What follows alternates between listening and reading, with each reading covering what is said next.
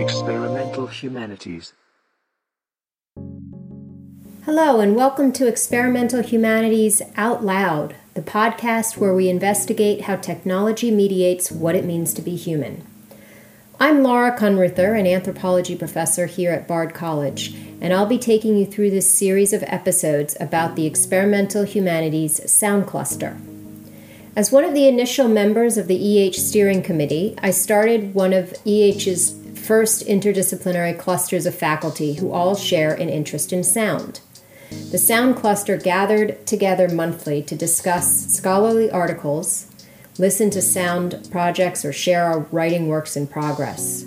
Our work together led to a fantastic campus wide sound symposium in the spring of 2016 that included keynote speakers, an exhibition of student and faculty work, and academic panels around themes we had been discussing in our cluster. This series of Out Loud features episodes about the formation of the sound cluster, memories of the symposium, and examples of student work from two classes taught by faculty in our working group. Listen up and let's dive into the first episode about how the sound cluster got started.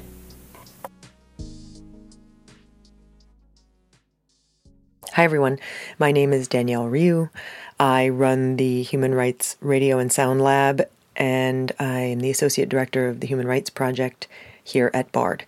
Uh, I'm also a member of the Experimental Humanities Sound Cluster, and I edited this episode. So, I'm just going to add a couple of details to Laura's introduction to help orient you in your listening. This episode is roughly divided into four sections, uh, brief sections. The first is basically how we got started, the second is what we did, the third is what we all got out of it and what we thought was really great about it, uh, and finally, what comes next. So, since it was hard for us to get all of the members of the sound cluster together at the same time to do this, uh, we ended up having to break it into two groups. So, you're going to hear the slight difference in the recording style and quality of those um, two different reminiscences. Uh, in the first, you're going to hear the voices of me, Laura, who you met in the introduction, Olga Touloumi, who teaches architectural history here, Alex Benson, who's in the literature program, and through Skype, which you will also hear, uh, Maria Sonevytsky, who used to teach ethnomusicology here at Bard and uh, last year migrated over to Berkeley. In the second group, you will hear the voices of Matthew Deady, who is in the physics program. He actually just retired uh, the other day, so congratulations, Matt. And you'll hear Julianne Swartz in the art program, and you will once again hear Laura's voice too. So. So. Oh. Okay. In my memory, this is how it happened. We, Experimental Humanities, got this big grant, and in the grant, there was the idea of having these different clusters. And because of my work on radio, Maria asked me to join the steering committee. And so I volunteered to start one of the clusters and said, I know that there are people on this campus who are interested in sound. This is a direction that, you know, my research is, is going. Even though I had um, written about radio, my oddly enough, I wasn't so much focused on sound. um, and so I was like thinking about that. And so. You're skipping steps there, Laura. What was the step? No, but like I, I was thinking that like you actually reached out to a bunch of people. Like that's what I don't Yeah. know. How did you know who to contact? I contacted, uh, well, I mean, we had a new ethnomusicologist, right? We have Danielle, who's in Human Rights Radio. Uh, Alex and I had spoken um, before about his research. We had uh, Susan Merriam on the uh, Experimental Humanities Steering Committee Oh, who said, Oh, we have another faculty member who's doing stuff on sound. Uh, we knew that Matthew was teaching um, acoustics. We, I knew that Julianne was doing sound sculpture, right? So, um, and then I think Danielle recommended a few other people. Like basically through word of mm-hmm. mouth, I mm-hmm. just contacted a bunch of people and said, "Bring whoever you think would be interested if there are other people." I remember you actually finding me, coming to my office and saying, We've got this group getting together, and you listed out who the different people were. And you said, I know you teach about sound, and be interesting to have your perspective on these things as well. I remember being really excited that Matthew was going to be there because I'd always wanted to, Yeah. you know, I'd heard about the acoustics class. It's really aligned with some of my explorations and And the Some of my of our teaching. student bodies is enormous. enormous. Yes, the overlap of our students.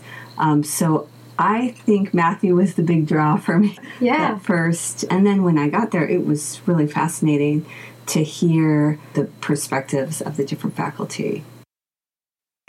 We decided that we were going to meet to just get around a, a group of readings, right? And I think we picked um, Emily Thompson's. Uh, Soundscapes of Modernity. Right. We Yeah. picked that intro, and then I remember Jonathan Sterne's uh, mm-hmm. reading on the shopping mall. Right. Of, Sounds like the Mall of America. so we picked those two readings and mm-hmm. decided we would all get together and meet in the mm-hmm. you know around the seminar table. And I think that was the beginning of the cluster. We did those academic readings, but then we also had some sound pieces we were listening to, mm-hmm. and I think mm-hmm. Danielle brought in some stuff that she was working on, and Whether you came to my studio. we came to your studio. Yeah, that amazing was field really trip. That fun. was really amazing. I think it helps that all of us are used to teaching students who are not specialists. The, the level of non dogmatism in that group was really impressive. That was something we were all in some ways striving for. I was coming just for interest, wanted to be engaged with good colleagues, and what I found out was, you know, we're actually dealing with a lot of similar issues, and by learning each other's perspectives, we're all going to know a lot more about what we already work on. Well, I think something that really helped us is that we were all curious about each other's disciplines and we had very active interest Yeah. in the others' perspectives. that group was very productive because somehow there were many micro groups formed out of this one big group. Like we decided to co-teach a class, Maria, and then the symposium also happened, and you were teaching also a class on I was, yeah, on, On sound. sound. in American literature. yeah. Yeah. Many conversations sprang from that group. I feel so. It was not only the symposium; it was just like a culture around sound in campus. One Yeah. session that we had two years ago that was great for me was when I was giving a conference paper and The the, Helen Keller Keller. and Oh, so W.E.B. Du Bois Yeah. piece I was writing, and um, I'm, I was so grateful for that session because we had a, Mm-hmm. a great long 40 minute conversation. I go to the conference the next week, give a 20 minute talk, and get, you know, there's time for one question, right? Right. So, like, Mm-hmm. the only event where that got meaningful feedback was that group.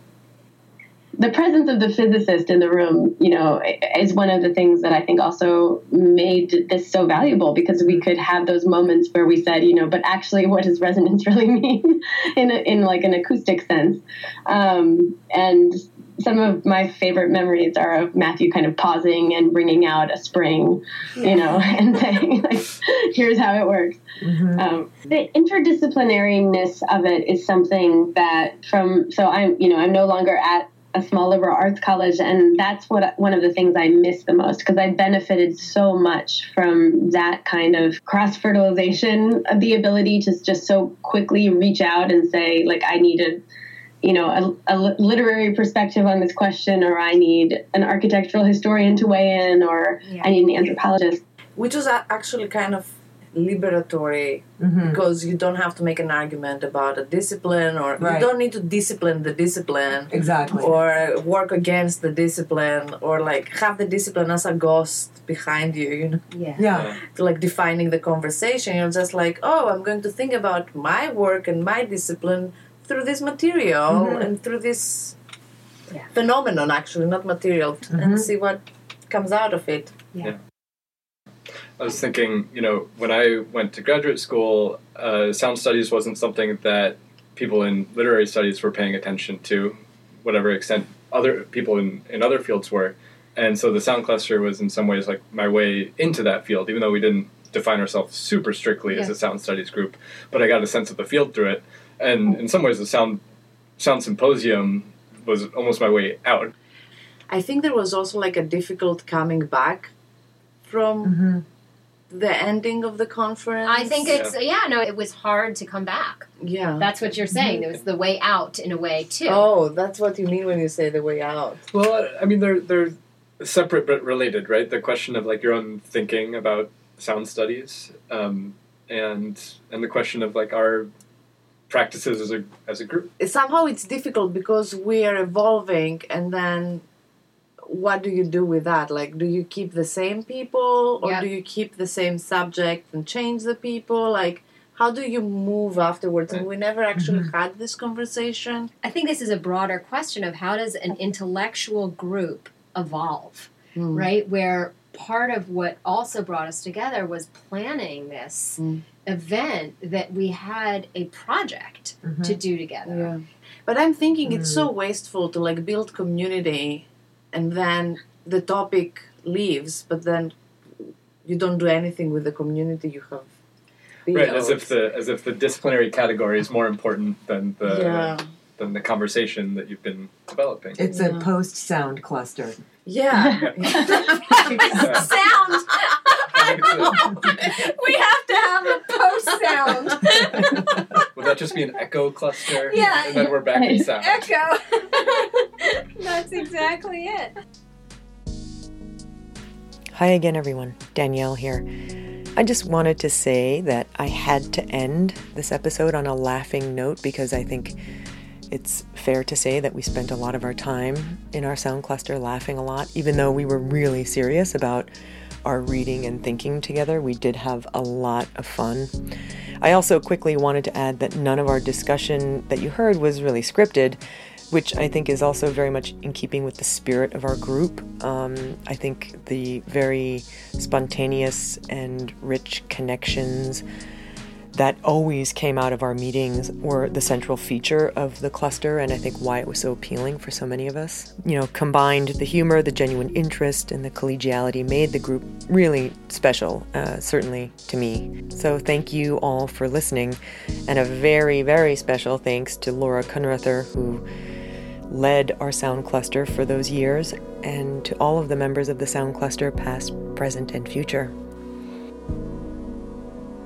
EH Out Loud is produced at Bard's Center for Experimental Humanities by Krista Caballero, Corinna Cape, and Bird Cohen, with season two produced in collaboration with me, Laura Kunreuther, and the EH Sound Cluster. Sound editing and music by me, Laura Kunreuther, Ariel West, and Bird Cohen. Transcription by Anna Hallett Gutierrez and Ariel West. You can find out more about experimental humanities at Bard by visiting eh.bard.edu. That's eh.bard.edu. Thank you.